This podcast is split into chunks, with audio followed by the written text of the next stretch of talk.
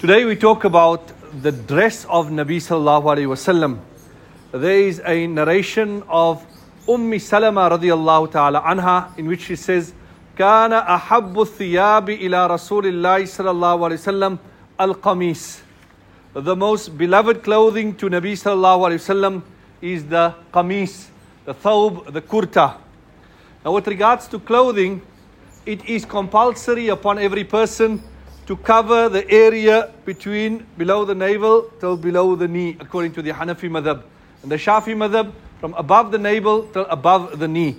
That is compulsory. Uh, then it is haram for a man to wear silk and to wear a completely red garment or a garment that has been dyed with something yellowish in it. The best clothes is to wear the kurta, the qamis. And the Messenger ﷺ loved the white qamis. And why Nabi ﷺ loved the qamis, the kurta? Because it is a garment of respect.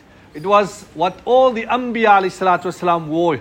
When you wear a qamis, it will be a means of respect for you. A man, when he's wearing the kurta, he won't go in the wrong place. It will protect him from sin. It will give him honor. It will give him humility. And also the fact that it was the sunnah of the Messenger sallallahu alaihi wasallam. May Allah give us the ability to fulfill this great sunnah of the Messenger sallallahu alaihi wasallam.